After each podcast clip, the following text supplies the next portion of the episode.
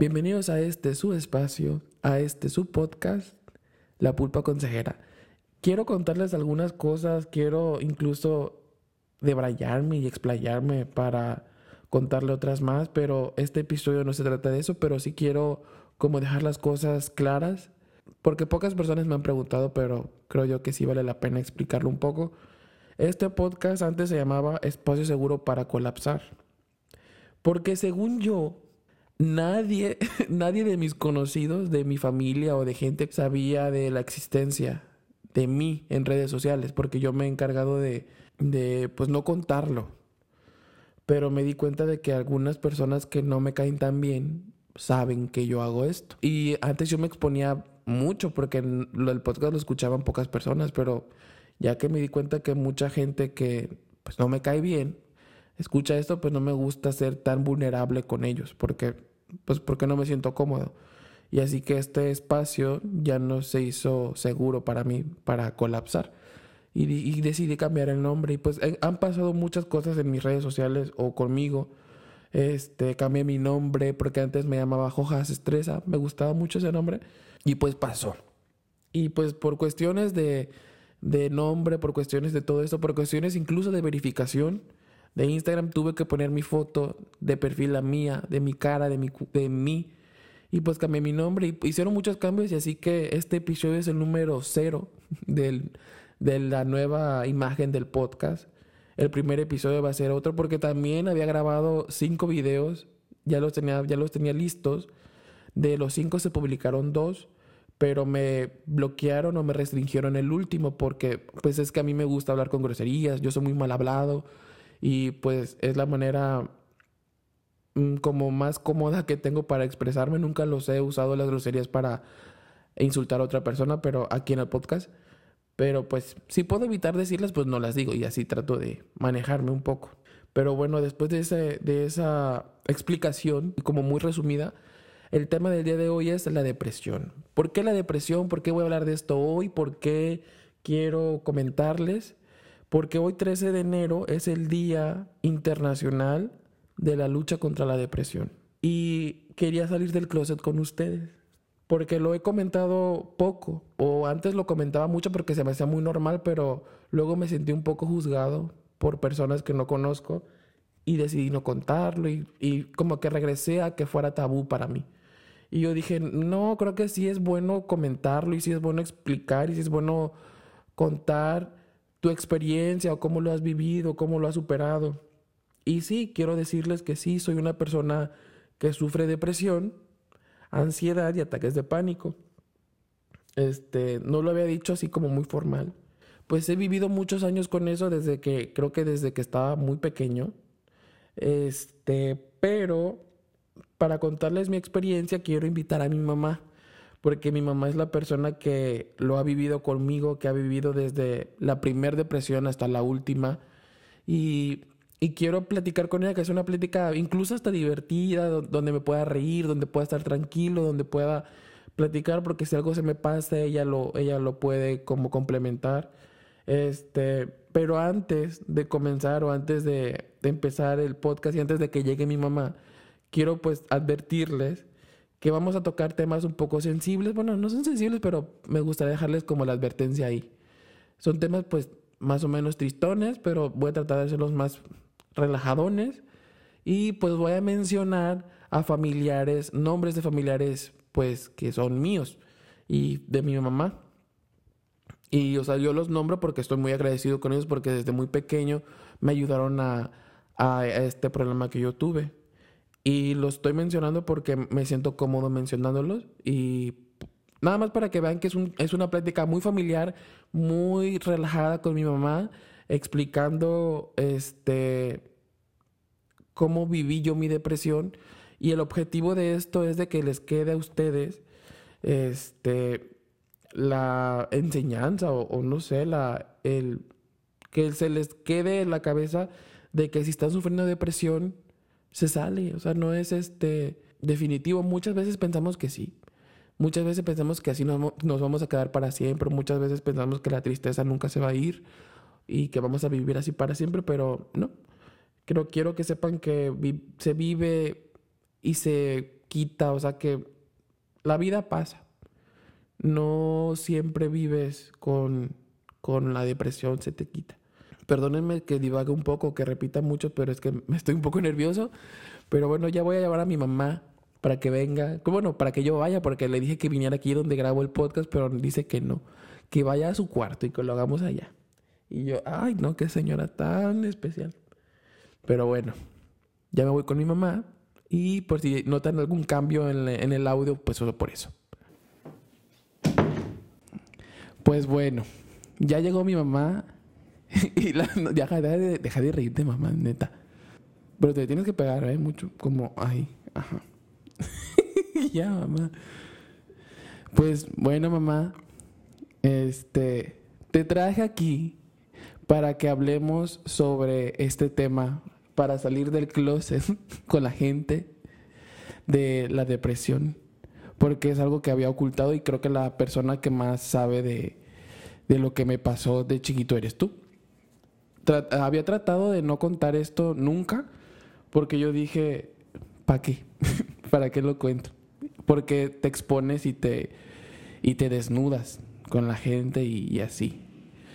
Y trato de, trataba de ocultarlo y de invisibilizarme en ese sentido, porque no quería decirle a la gente que tenía depresión o que sufro con estas situaciones. ¿Por qué? Porque pues te expones y la gente sabe qué, qué pedo contigo y todo esto y y pues no quiere, lo que menos quieres es que, la, es que la gente hable de ti o que la gente opine de cosas que no sabe. Pero la depresión es, pues, o sea, todo el mundo, todos padecemos depresión en algún momento. Ah, ah, no se sabe. A lo mejor y sí, pero pues no somos médicos. Quería aclarar a la gente que, que, nos está escuchando que todo lo que vamos a decir todo lo que vamos a mencionar es desde nuestra ignorancia y pues, pues médicos no somos, contamos desde la experiencia. Pues primero que nada, mamá, quería preguntarte a ti que apenas me lo confesaste el año pasado. ¿Qué me diagnosticaron de pequeño que yo no sabía? No lo oculté. A mí no me lo habías dicho. Pues eras un niño. Simplemente cuando naciste pesaste casi 5 casi cinco kilos. Entonces, este, te hicieron muchos mm, estudios, que prediabetes, porque eres prediabético por tu genética.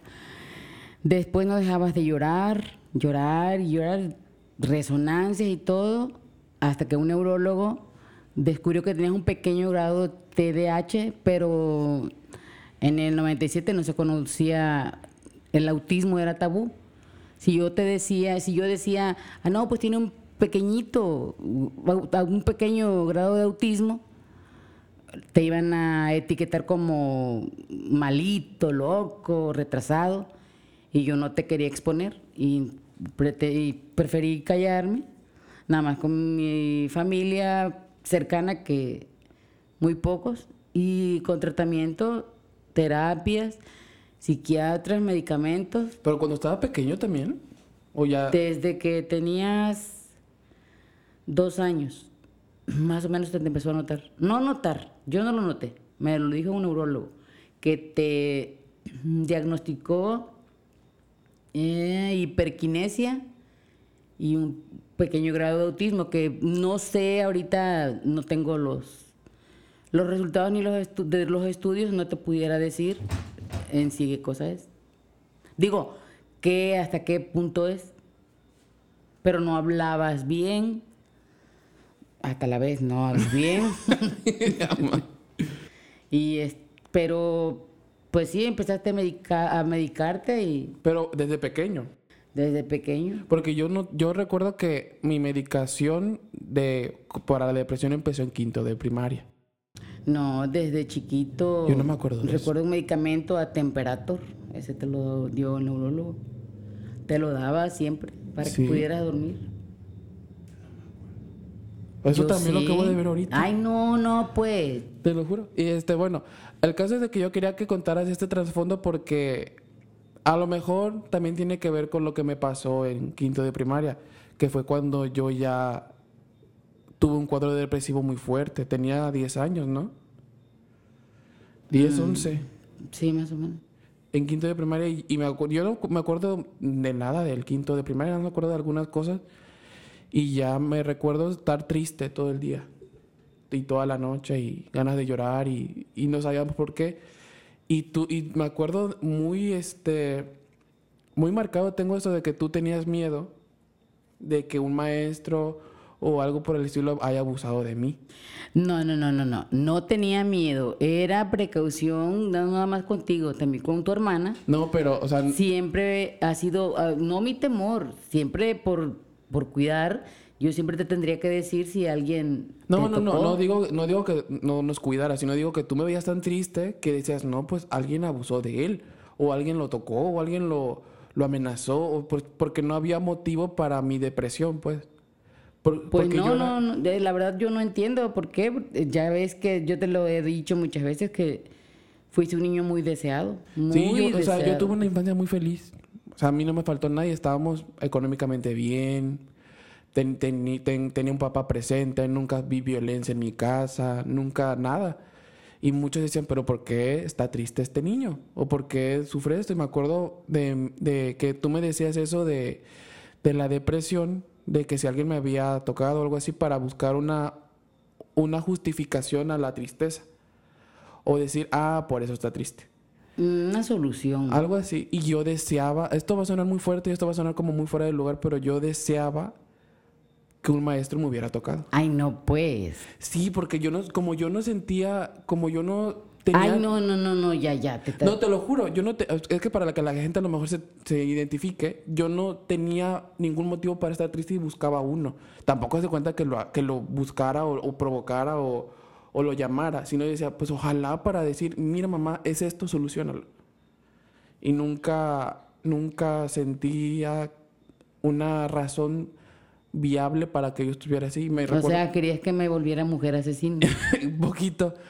Y ya este, y yo dije, pues ni modo, y me acuerdo que me llevaste con primero, mi- la primera in- instancia que, que descuidamos fue la del pediatra. Me acuerdo que me llevaste con mi pediatra.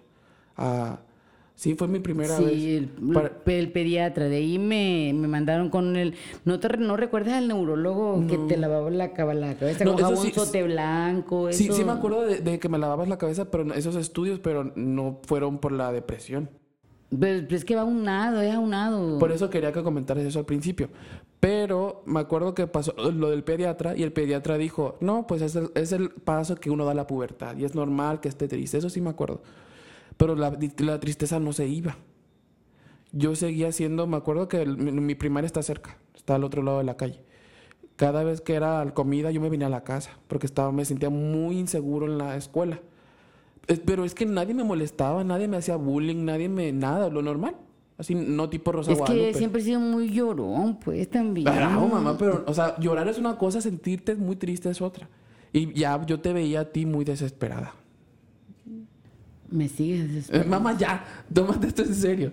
Me sentía, vi que te, vi que te llorabas. Me acuerdo que una vez, ¿te acuerdas de mi tío Goyo? No. mamá, no seas así. Yo lo quiero mucho, a mi tío Goyo, porque en ese entonces... Yo no. Ay, mamá. A lo que voy. Menciona a mi tío Goyo no porque lo mencione nada más, sino a lo que voy. Yo a mi edad de 10 años no tenía una red de apoyo. O no sabía qué era una red de apoyo. Una red de apoyo en este caso para mí era, por ejemplo, saber que le puedo marcar a mi tía Anto, es, es una hermana tuya. Saber que le puedo marcar a mi madrina Tencha, que es una hermana de mi papá.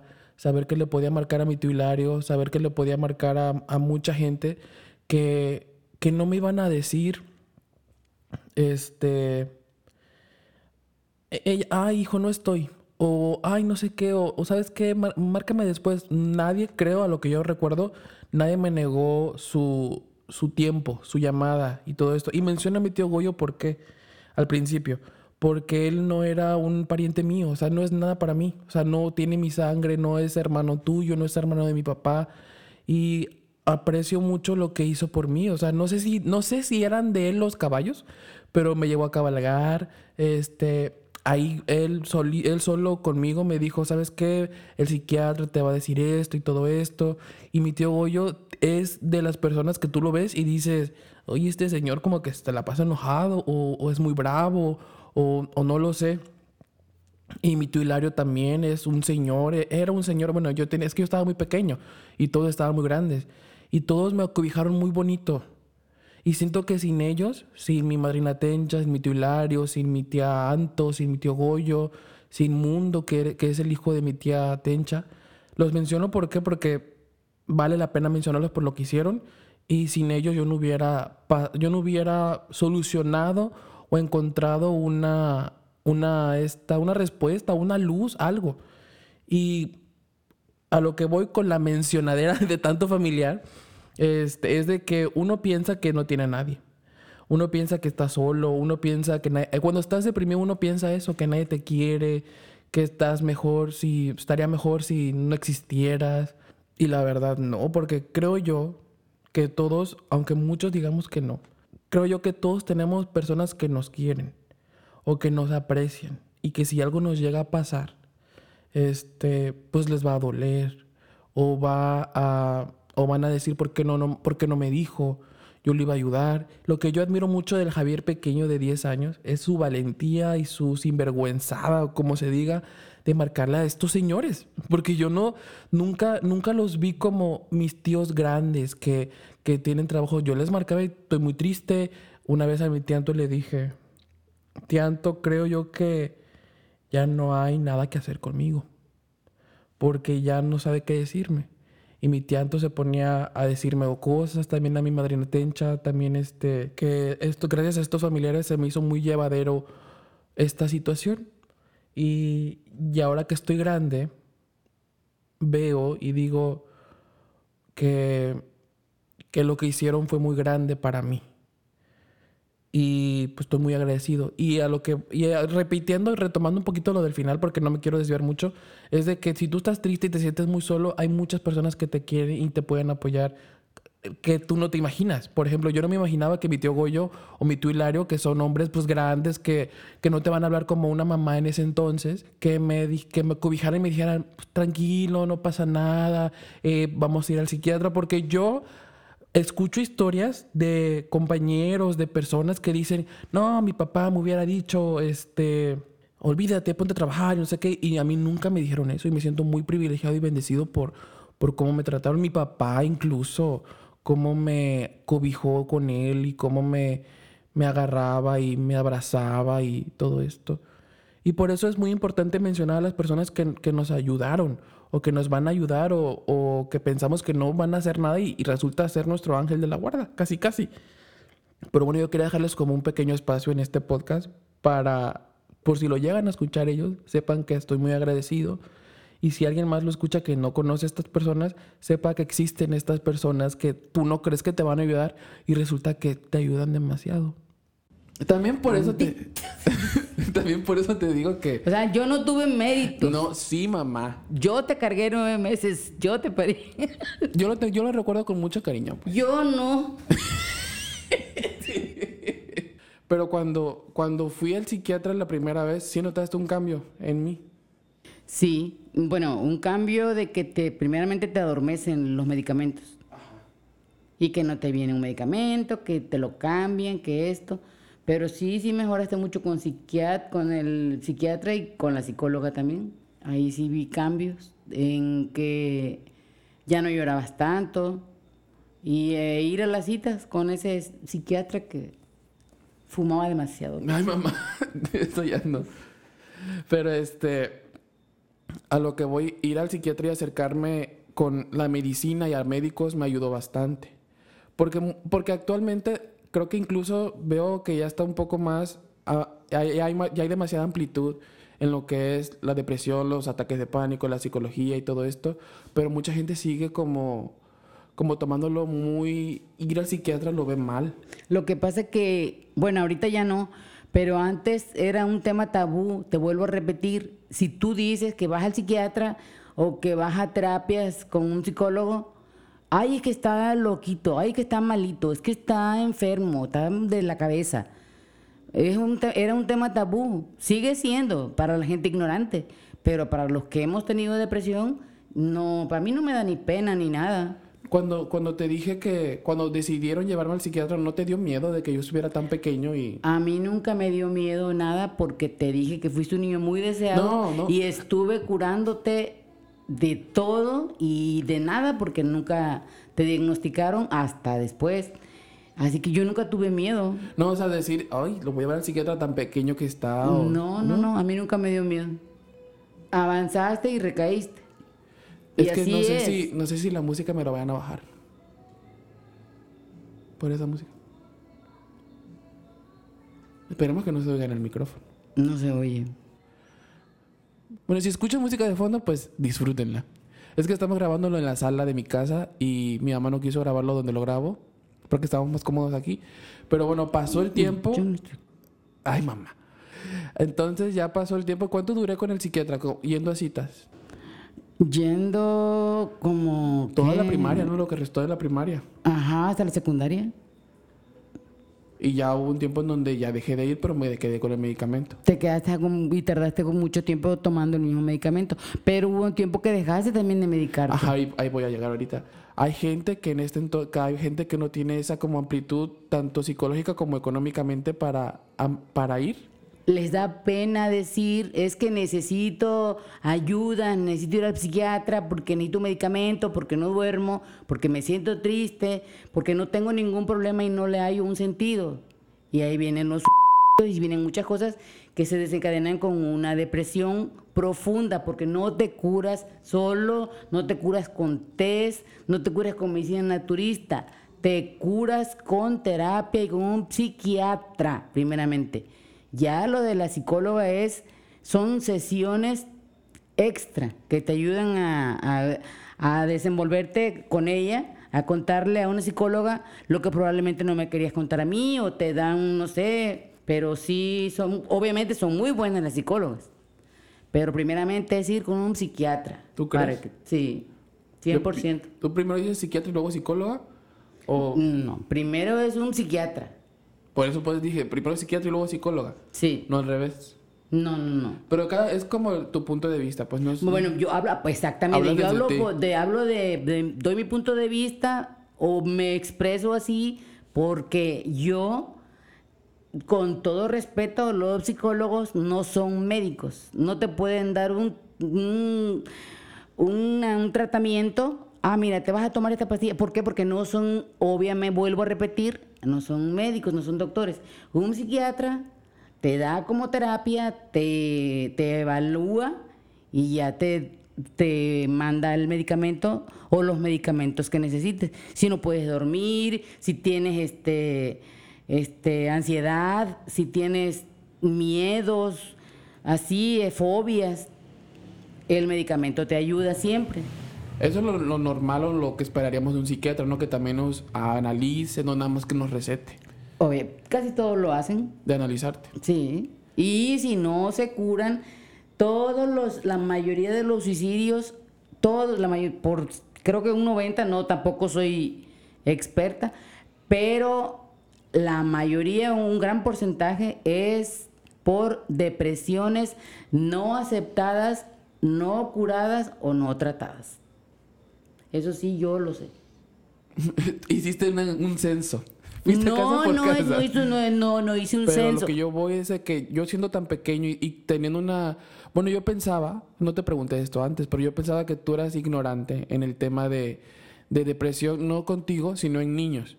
Porque a mí me dio muy pequeño y yo no tenía motivo. Hasta que este psiquiatra me diagnosticó que era por genética, que yo me sentía triste por falta de serotonina que no producía mi cerebro. O la verdad, no, no sé, te mentiría, no me acuerdo. Y la verdad, a mí sí me daba, ahorita que estoy grande y con la, con el conocimiento que tengo y la amplitud que tengo del tema, a mí sí me da miedo llevar a un niño al psiquiatra. O sea, digo, hoy sí, sí diría, O no sé sea, ¿me dijiste ignorante? en el tema. Porque en ese entonces estábamos, ¿qué? En el 2000, ¿qué? 2000. Estaba yo muy pequeño. Pero hace, que si hace, yo- hace más, tenía 10. Yo tengo, hace 16 años. ¿Cómo, o sea, no tenía- cómo iba a ser yo una ignorante si desde que naciste te daba medicamentos? O sea, no te dije ignorante, te dije... En que- el tema, en el vaya, tema, pues, ajá. y yo ya estaba relacionada con eso. Yo no lo sabía. Qué enfadosito. Entonces me, me curé. Entonces este psiquiatra pues no me curó. Me, me diagnosticó y me trató. Y la depresión bajó. Y ya de ahí nos trasladamos hasta... Porque vivía así muchos años. ¿Trasladamos? O sea, nos trasladamos a, este, a prepa. A mí, a finales de prepa. Ay, ay, ay. Acércate al micrófono.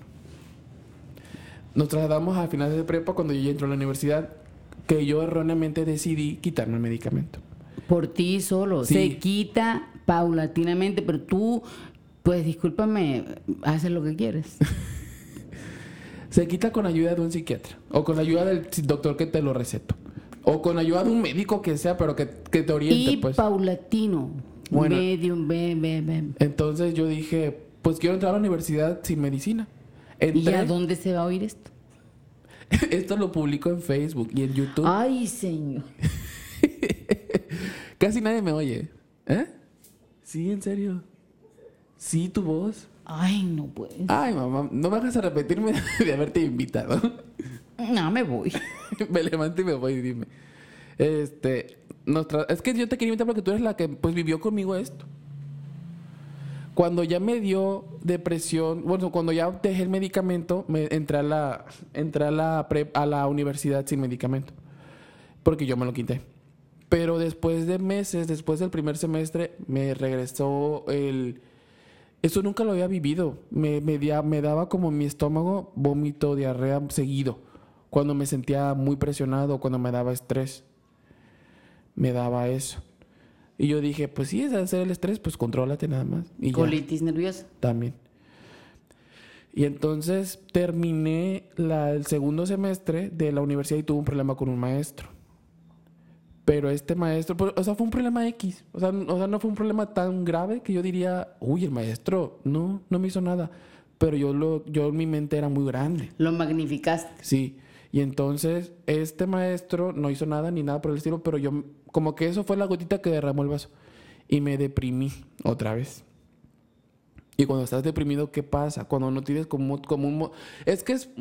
No digo que sea más fácil, pero digo que es más entendible si se muere un pariente tuyo cercano, que te deprimas, que te sientas triste, o que... No, no, no confundas la tristeza por una pérdida con una depresión. No, no, o sea, en mi, en mi conocimiento es, por ejemplo, me terminó mi pareja, me siento triste, tengo que pasar un duelo, murió un familiar, me siento Se triste, procesa. paso un duelo, lo proceso y, o sea, ahí hay un motivo. Me siento triste porque falleció mi hermano, porque falleció mi mamá, porque falleció mi papá. No es lo mismo lo que yo vivía porque yo decía, pues no, no se me murió nadie, nadie, nada me pasó y esta depresión me atacaba por, Cuando menos lo esperabas. ajá, Y, y no- y- detonabas, le, le- detonaba algo y, y ya lo, lo culpabas. ¿o qué? Pues buscaba responsables porque decía, bueno, pues alguien me, quién me ofendió, quién no me ofendió, o quién me lastimó, no sé qué. Yo no tenía motivos para, para sí, sí, o sea, sí me, sí me ofendido y todo esto, pero para una depresión no. Y entonces pasaba y recaí, pero esa vez recaí feo, porque yo no estaba aquí en la casa, estaba estudiando. Y yo decía, También yo decía, bueno, podría fue ser- el factor del destete, de que de la, del- ¿cómo se llama? Lo No, de que que- abandones el nido y todo eso. No, no, no, no, no, de que no nos habíamos separado también. Pero mamá, pero eso ya fue después de un año. O sea, ya nos habíamos separado. Pues ya tenía un año viviendo yo allá, estudiando y todo esto, pero no me sentía triste. Obviamente me sentí triste porque me, vine, me fui a la casa y todo esto, pero nunca... No deprimir, no deprimir, o sea, tanto así de llorar día y noche y... Y, te- y ahí fue cuando yo te marqué y te dije, mamá, siento que me, mamá, siento que me voy a morir. Y tú me dijiste, ¿qué te pasó? Te asaltaron y no sé qué. Y yo, y yo no sé, ¿te acuerdas? Ay, perfectamente. Y yo te dije, no, mamá, regresó. regresó y siento que esta vez no se va a ir. Y me sentía muy triste, me sentía muy mal. Y ahí fue cuando tú te das cuenta como mamá.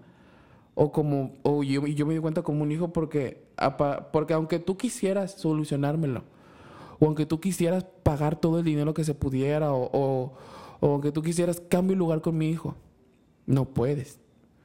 Porque eso es una lucha interna que tiene cada persona la depresión. Y era muy difícil que tú no estuvieras conmigo, la verdad. Yo lo sentía muy feo. Y en este entonces yo ya estaba más grande. tenía 19 por ahí, casi llegándole a los 20, y te mandé mensaje, te dije, te marcaba a diario, te decía, es que mamá, el profesor dijo que, que cuando crezcamos no vamos a hacer ejercicio y que no sé qué. Y tú dices, pero Javier, ¿por qué te sientes triste por eso? O sea, no, ni te lo dijo ni a ti. Yo, es que mamá, me siento... Y todo me ofendía. Y ya... Muy, mucha sensibilidad. Ándale. Y yo decía, no sé qué, y tú dijiste, creo pues que ya es momento de que regresemos con el psiquiatra. Y porque yo sí, te, te lo juro, sentí que me iba a morir. Porque yo sí salía de la, de la escuela al, al almuerzo y me quedaba en un callejoncito y, fue, y ahí te marcaba diario, me acuerdo, porque me sentía triste. Y te decía, mamá, siento que me siento así, me siento no sé cómo y no, no sé qué. Y tú me escuchabas y, y me sentí muy apoyado en ese entonces. Por, o sea, por ti, pues, estando lejos, estando no tan cerca mío. Ya fuiste y me llevaste al psiquiatra y volvimos a, a retomar el medicamento. Y me, Te lo ajustó el tratamiento. es que me, me aumentó otra, otra pastilla. Y entonces, esa fue la segunda o la tercera recaída, ¿no? Que tuve. Una. Segunda, ¿no? se- ajá, fuerte. Sí, fue la segunda muy fuerte. Y ya, También aclara que hay depresiones leves, moderadas y fuertes. Ajá, en este entonces yo era fuerte, pero cuando me diagnosticó el psiquiatra ya había disminuido y me, y me diagnosticó distimia, me acuerdo. Ya no era depresión. Como que evolucionó, la verdad no sé, estamos hablando de la ignorancia, pero volví a recaer y, volví este a, con el médico y salí de nuevo. O sea, no es como que me quedé ahí meses, rápido. O sea, en lo que tu cuerpo se acostumbra, haces ejercicio, tomas mucha agua, te duermes temprano. en ese entonces pasó y ya este después nos trasladamos al año pasado, al 2023, que fue, bueno, 2022 finales, cuando operaron a mi papá. Fue en septiembre 22, ¿no? Ajá. Este, ahí no me pasó nada, porque su- supe manejar el estrés bien. Entonces ya pues se, se calmó el asunto, mi papá recae en diciembre la su enfermedad. No recae. Pues como que su cuerpo reaccionó, no lo sé. tuvo un, un problema de riñones. Bueno, el caso es de que en diciembre se va y tú te vas con él en enero del 2023. Entonces, ya después, como que sí me quedó este miedo de que se va, se va a morir mi papá, te vas a morir tú, nos vamos a morir todos. Y, y como que este miedo inexplicable de muerte, de, de preocupación, este miedo de sentirte perseguido, señalado, o esperar a que la vida, Dios, o no sé, lo que tú, en lo que tú creas, que te va a pasar algo malo. Se calmó y pasó algo contigo. Ah, ya. Cuando pasó eso contigo, que también fue algo médico o no sé, fue cuando ya se me detonó la, la, esta preocupación. Me daba, te digo, ¿a qué horas? A las cinco y media, seis de la tarde, yo tenía que dormirme.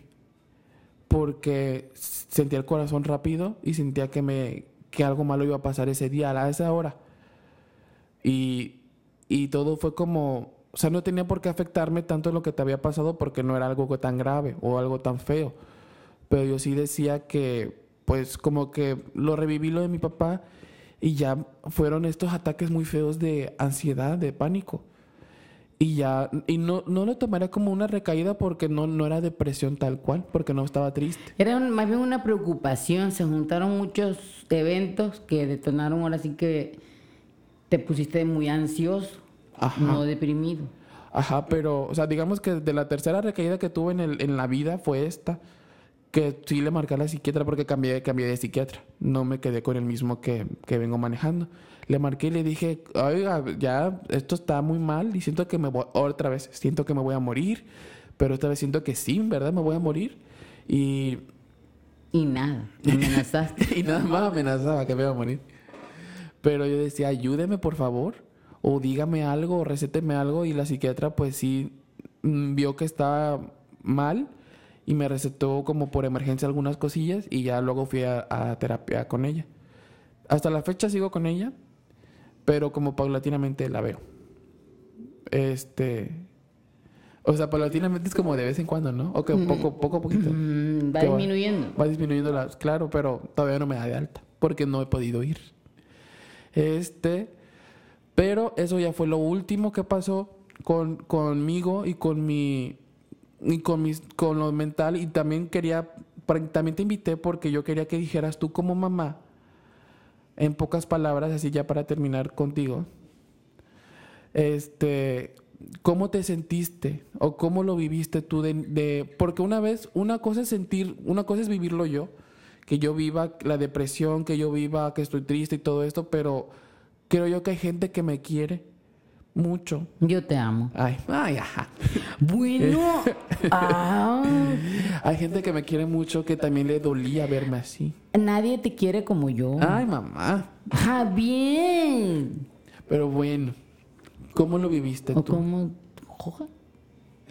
No, sí me puedes decir mi nombre. ¿Cómo lo viví? ¿En qué sentido? Pues No- cómo tú, siendo un familiar de una persona que sufre depresión, ¿cómo actuaste? ¿Cómo te... Bueno, hijo... co- O so- sea, ¿cómo, ¿cómo llegaste a la conclusión de decir, porque no creo que haya sido tu primera respuesta llevarme al psiquiatra? Tú, o sea, creo yo que tú buscaste ayuda, o cómo fue eso, cómo dijiste, hay que ayudarlo de esta manera, o no, o sí. Pues la, la ayuda fue que te metiste a taekwondo. Empezaste ahí a, a practicar taekwondo. No, pero eso fue antes de. No. Hablo en quinto. Yo ya estaba en taekwondo. Bueno, pero seguías practicando. Sí, Seguías las sesiones con la psicóloga. sí. Pero eh, no me ayudaba esta psicóloga. Porque estabas Porque no era, enfermo. porque no era por, Ahora me preguntas cómo lo afronto, ¿en qué sentido? Ajá, en, en, en el sentido de que, ok, quiero mucho a mi hijo, este, estoy muy triste por mi hijo, porque yo te veía llorar mucho también. Pero, o sea, ¿cómo lo, cómo dijiste, ok, quiero psiquiatra? Porque veía que no mejorabas, que con terapia nada, que con buscándote actividades, actividades extraescolares, nada. Este, buscándote, no sé, ah, quieres algo, tratando de como complacerte en algo que ir a la playa, un juguete o algo, no querías nada. Entonces ya fue que yo tomé la decisión de que era un momento de llevarte nuevamente al psiquiatra. Pero nadie te dijo, o sea, tú lo tomaste No, sola, segura. no. Javier, es que yo no necesito que nadie me diga. Obviamente tu papá, pero yo nunca, nunca tengo por qué andar, este, y me extraña que me digas. No, porque yo no, porque no fue tu primera instancia el psiquiatra. Yo la verdad, pues, a, a mi grado de que yo me sentía muy mal, yo sí hubiera sido mi primera instancia, pero porque yo ahorita ya conozco. En ese entonces, pues, cero. Y hasta la fecha, como si Pero estás- también estabas pasando la adolescencia y O sea, se confundió también. tuviste muchos cambios emocionales y ahí vas creciendo, desarrollándote, por lo tanto no pude haber tomado, ah, no, pues está triste, ya al psiquiatra, o sea, tampoco. Yo siempre dije que era la primera opción en una depresión muy profunda. Cuando es una depresión así como tristeza, como leve, sí se busca bu- actividades, llevarte a la psicóloga, tratar de, de salir de tu misma zona, de tu círculo y no darte ahora sí que tanto, tanta cuerda de que, ay, no, me siento mal, no, pobrecito. No, pero si veo que no mejoras o vi que no mejorabas, fue la otra op- opción en la recaída. No me estoy contradiciendo. En la primera vez, Fue la, cuando estaba en quinto de primaria. sí, ahí sí fue psiquiatra porque no había un motivo. Ahí no, no, no. Pero ahí yo ya sabía porque ya estabas medicado. Ya te había medicado anteriormente de bebé, de niño, de kinder. Tomabas medicamentos. Pero este, ya ahorita en la última, pues sí. Había, había leído en TikTok que una, una chava que sigo, como me pasó a mí, ella decía que ella era muy inteligente de pequeña, que su IQ era muy alto y que ella tenía pro- propenso, que era muy propensa a, a desvivirse. Desvivirse es la palabra con la S que no puedo mencionar porque me baja en el video. Ah, ya, ya, ya, ya, ya. ya, si lo ya. menciono mucho, si Facebook me, me lo deja de monetizar. Pero si es una palabra. Mala. Tampoco la puedo decir. Ahorita lo voy a editar. No puedo decir todo eso. Y menos en TikTok.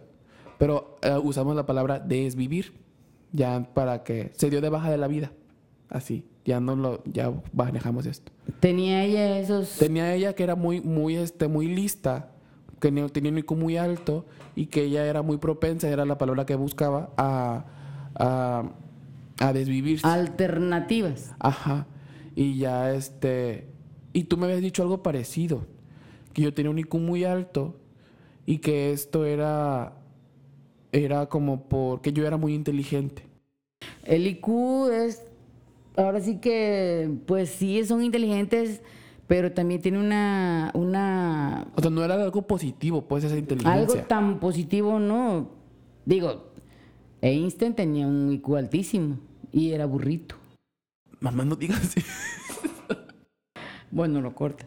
Este, o sea, el IQ aquí vivimos en un país de tercer mundo. Tampoco se puede decir. Sí. Bueno, pues. ¿Que, dónde, ¿Dónde me van a, aquí a los niños índigo, como en Estados Unidos? No hay aquí para un niño con IQ elevado. ¿Qué es índigo? Índigo son los niños que tienen el IQ alto, Estados Unidos los recluta y este o les no los recluta, los atiende mejor. Los hijos de mi hermano tienen el IQ alto. Ajá, entonces yo tenía IQ alto. Y cuando tú, cuando tú mencionas estos estudios... El neurólogo dijo que había una manera de bajarlo porque mmm, no sé si tampoco te lo vayan a cortar. La gente que tiene el IQ alto en nuestro país o se va por lo bueno o se va por lo malo. La mayoría de los desvividores son con un IQ muy elevado. Y este, no había, aquí y sigue sin haber un niño con IQ alto, se distrae, no le, se te hace todo, todo crees saber, una mosca te distrae, eh, hiperactivo, o sea, no te llena nada. Tu, tu, tu o sea, no es una inteligencia sana porque tú como que todo se te hace muy fácil y tratas de buscar algo más difícil que te rete. Exacto, tus retos son más altos que los niños promedio. Y tú hablas como yéndome a algo pues delictivo. Porque es más peligroso, es más difícil. Mm, nunca tuve miedo a eso. No, pero tú, tú por eso decías que a eso te referías de que a veces hay gente que tiene un IQ muy alto, que la escuela o todo eso se le hace muy pequeño y se dedican al, a... Para lo malo, pero bueno, es un factor, o sea, no vamos a decir que todos, Ajá. pero la mayoría. Yo tuve, tengo también todo mi, un montón de familiares que tienen el IQ alto, un sobrino, y nunca, nunca, nunca hizo lo que él quería, pues. Él a quería, la escuela se le hacía pequeña. Nada desde el mundo se le hacía chiquito. ¿Por qué? Porque él quería y, y ahora sí que ya no te debes de meter con, con hijos que no son tuyos, ¿verdad? Yo nomás le comenté una vez, me dijo que no, ah, no hay problema. Al mío yo sí lo medico, yo sigo las instrucciones para que le bajen. Y aún así, a pesar de todo, tú eres muy inteligente. Y este y no eras de estudiar para como mi hermana. Como mi como tu hermana. no, tu hermana este que tiene que estudiar y sigue estudiando estudiando. Yo no estudiaba mucho. No yo tampoco. Ah tú tienes el IQ altísimo ¿no? Mm, no sé si en mis tiempos pero yo soy muy inteligente ¿Qué autoestima? Ah, bueno, sí. Nada más no me tomes fotos. Pero no, sí, siempre he sido muy inteligente, muy abierto. Esto que estás haciendo a mí no me gusta. A mí me... Esto de, de hablar, aunque no me vean, em, mis complejos me, me brotan, me, mi voz no me gusta. No, no tengo buen léxico, no pronuncio la S. Es soy que eres costeña. Yo soy costeña. Y no, y no tiene nada de malo no pronunciarlo, o sea, pues. No, no, no, no. No estoy diciendo que que sea malo, no. Simplemente que yo no puedo hacer un en vivo en mi página o en mis redes sociales. ¿Por qué? Porque siento que mi voz está muy de hombre y no, no me gusta. Pero yo. Entonces eso es lo que me gusta de ti. Que Y yo al contrario tengo la voz muy femenina, creo. Ay, no, no, tampoco. Sí, te lo juro. No, tú, tu voz no es femenina, pero la mía es muy grave. Entonces, tú tienes esta facilidad para... ¿De hablar?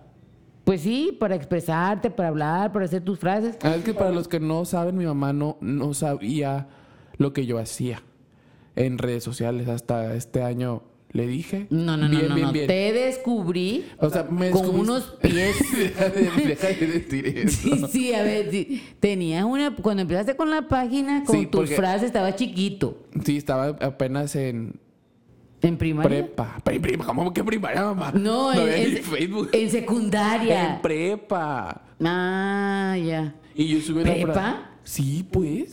Y yo seguía tu, una página tuya, mm, Se pa- llamaba paréntesis. Paréntesis. Este, y ya seguía yo paréntesis, me gustaba. Y me fui y yo estos pies los conozco. Es que fui a la playa ese día y me tomé una foto en la arena y salían mis pies. Y mi mamá vio mis pies y dijo, ay, son de mi hijo. Tú eres el de paréntesis. Y yo, no, sí, mamá, soy Hannah Montana. Ay, ¿no sabes esa frase, esa, ese relajo? Ay, no, no, no, no, no. Ay, no, mi mamá no es de mi edad. Ya para terminar, ¿tú qué le dirías a la gente que está viviendo depresión, ya que tú eh, has vivido con depresión tú, tú, Sí. tú, mamá? Y, y you- has tenido un hijo que tiene que tuvo depresión y que se cuida y que está Por eso, pero mi depresión, yo me empecé a, a sentir depresión por una pérdida de mi primer hijo, pero que no salí nunca de esa tristeza, nunca, nunca, nunca, nunca. Y ahí fue mi primera visita al psiquiatra, porque no podía, no, no, no, el dolor me... Es un dolor, in- no, no se puede ni Dicen que, es el describir. dolor, dicen que es el dolor más grande que... No tiene ni nombre para empezar. Y es algo, un dolor, in- no sé, no, no, no, no, te- no puedo decir que me duele, ¿qué es lo que duele? Duele la- el todo. Entonces, yo no podía. O sea, tú, tú sufriste depresión a partir de ahí. A partir de la pérdida de mi primer hijo y fue obsesión también de tener un niño, un niño, un niño, un niño. Y nació mi, mi hija y yo quería un niño, un niño. Y Ajá, pero, o sea, no- esa, o sea, esa no fue, que- depresión. o sea, fue una depresión grave por una pérdida. Gravísima. muy grave. Y, fue- ajá. y tú pensaste que no ibas a... Yo pensé también en desvivir, desvivirme.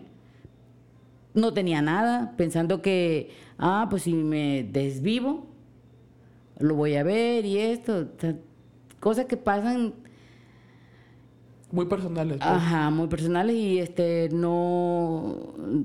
Ay, no, si esa- te sientes es muy incómoda, no lo menciones. No, no me siento incómoda.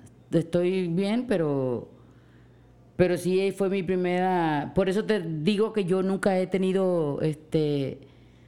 No, no ha sido para mí un tema que no pueda tocar los psiquiatras porque. Pues son necesarios.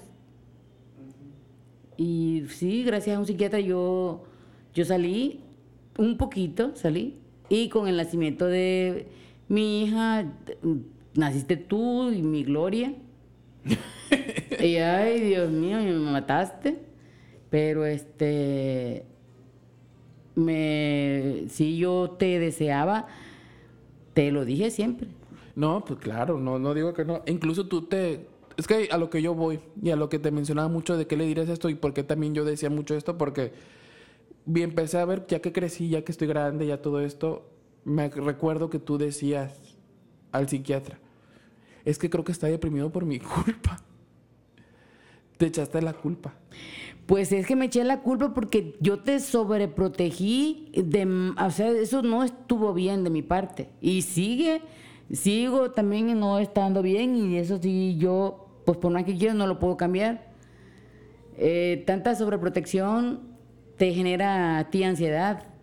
Ajá, Ahora y- te, y- te marco, no me contestas, yo me pongo nerviosa, o sea, no sé, una relación simbiótica. Es que yo, o sea, yo sí vi que te echabas la culpa y tomabas la responsabilidad de la depresión. Y lo cual estaba mal, pues, porque no era nada de ti. Pero es que soy mamá. O, O sea, sea, sí, o tú sea- no puedes, tú no, tú no puedes hablar, hab- puedes hablar como, como un depresivo, como un hijo, pero nunca vas a sentir lo que yo estaba experimentando. Yo estaba, estaba, me estaba doliendo. Ajá, y e, es a lo que yo voy. ¿Qué le dirías, no a la gente depresiva, sino a la gente que es familiar de un depresivo, de cómo ayudar, cómo acercarse? O también a la gente depresiva, cómo... No, yo no, a mí me da mucha pena dar consejos, no. Te puedo dar una opinión. O dámela. De que si ven algún pariente, algún hijo, sobre todo algún hijo, pues a veces es bien difícil meterse en la vida de los demás. O es delicado, te lo pueden tomar a mal. Pero puedes dar una opinión así, oye, lo veo, si tienes mucha confianza, oye, lo veo este eh, un poquito medio raro, mal, o sea, siento que, que no está normal.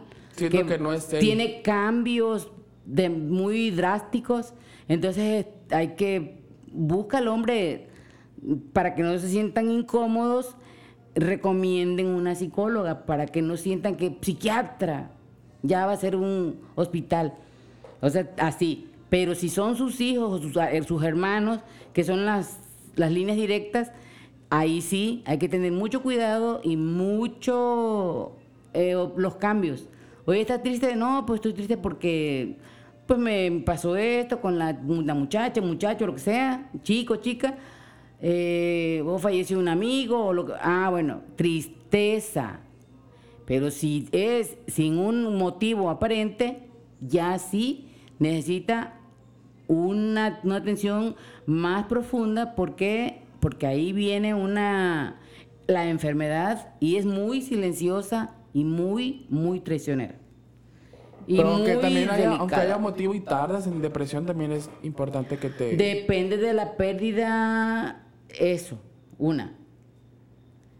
Te detona, una, una pérdida te detona, pero a veces, bueno... Mm. a veces, dependiendo del duelo, pues lo superas o, te o ah, Bueno, yo te hablo de duelos posteriores, ya no siento nada. Es que en tu caso. Ajá. Sí, te, tienes razón. Hay personas que tienen una, una pérdida de me has contado es de que tú, desde que se murió tu niño, nada te duele. O sea, no, no le tienes miedo a nada, nada te espanta. No, he tenido pérdidas. Mis papás, sí, me duele, pero... Pues nada como tu primer Pero me repongo, repito. Y veo eh, que mis hermanas... Tardan. La, este. pues, estoy hablando, tal, tal vez me estoy expresando mal. Una pérdida pues, para alguien que no, espero que nunca, no, no, no, no, ni pretendo, si no han tenido una pérdida mm, de hijo, pues sí les puede llegar a doler. Una mamá duele mucho.